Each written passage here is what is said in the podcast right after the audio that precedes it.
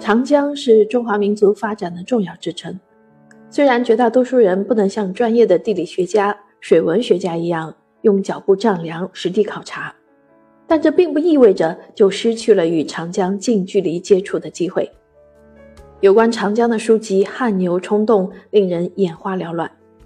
由于种种原因，许多书籍或偏重于长江的某一局部段落，或侧重于长江流域的历史文化。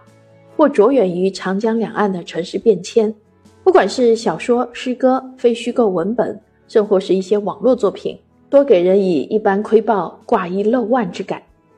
即便是一些关于长江的传记类作品，虽然各有千秋，不乏精彩，但其内容大多是众人所熟悉的方面，需要进一步发掘的领域往往缺失。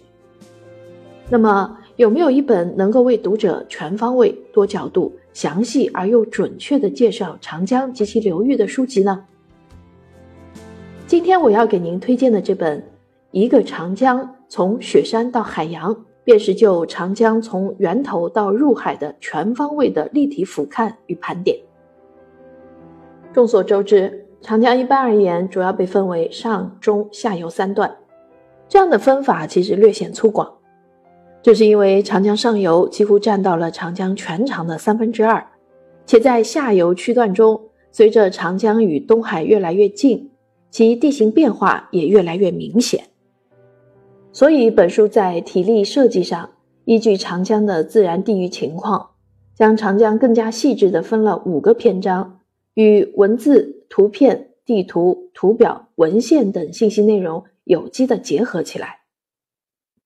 此外，本书在每个地域章节设置了生境、生物、生活三个维度，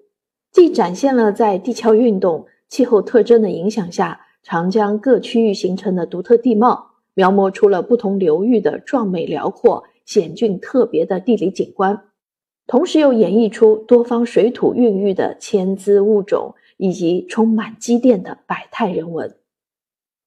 尤其值得注意的一点是。与其他讲述长江的书籍往往侧重长江干流所不同，本书的内容范围以长江及其流域为主，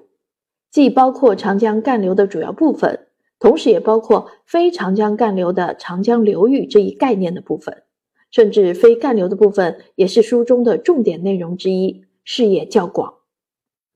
所以，本书与其他和长江有关的科普类书籍在内容方面还是有所区别的。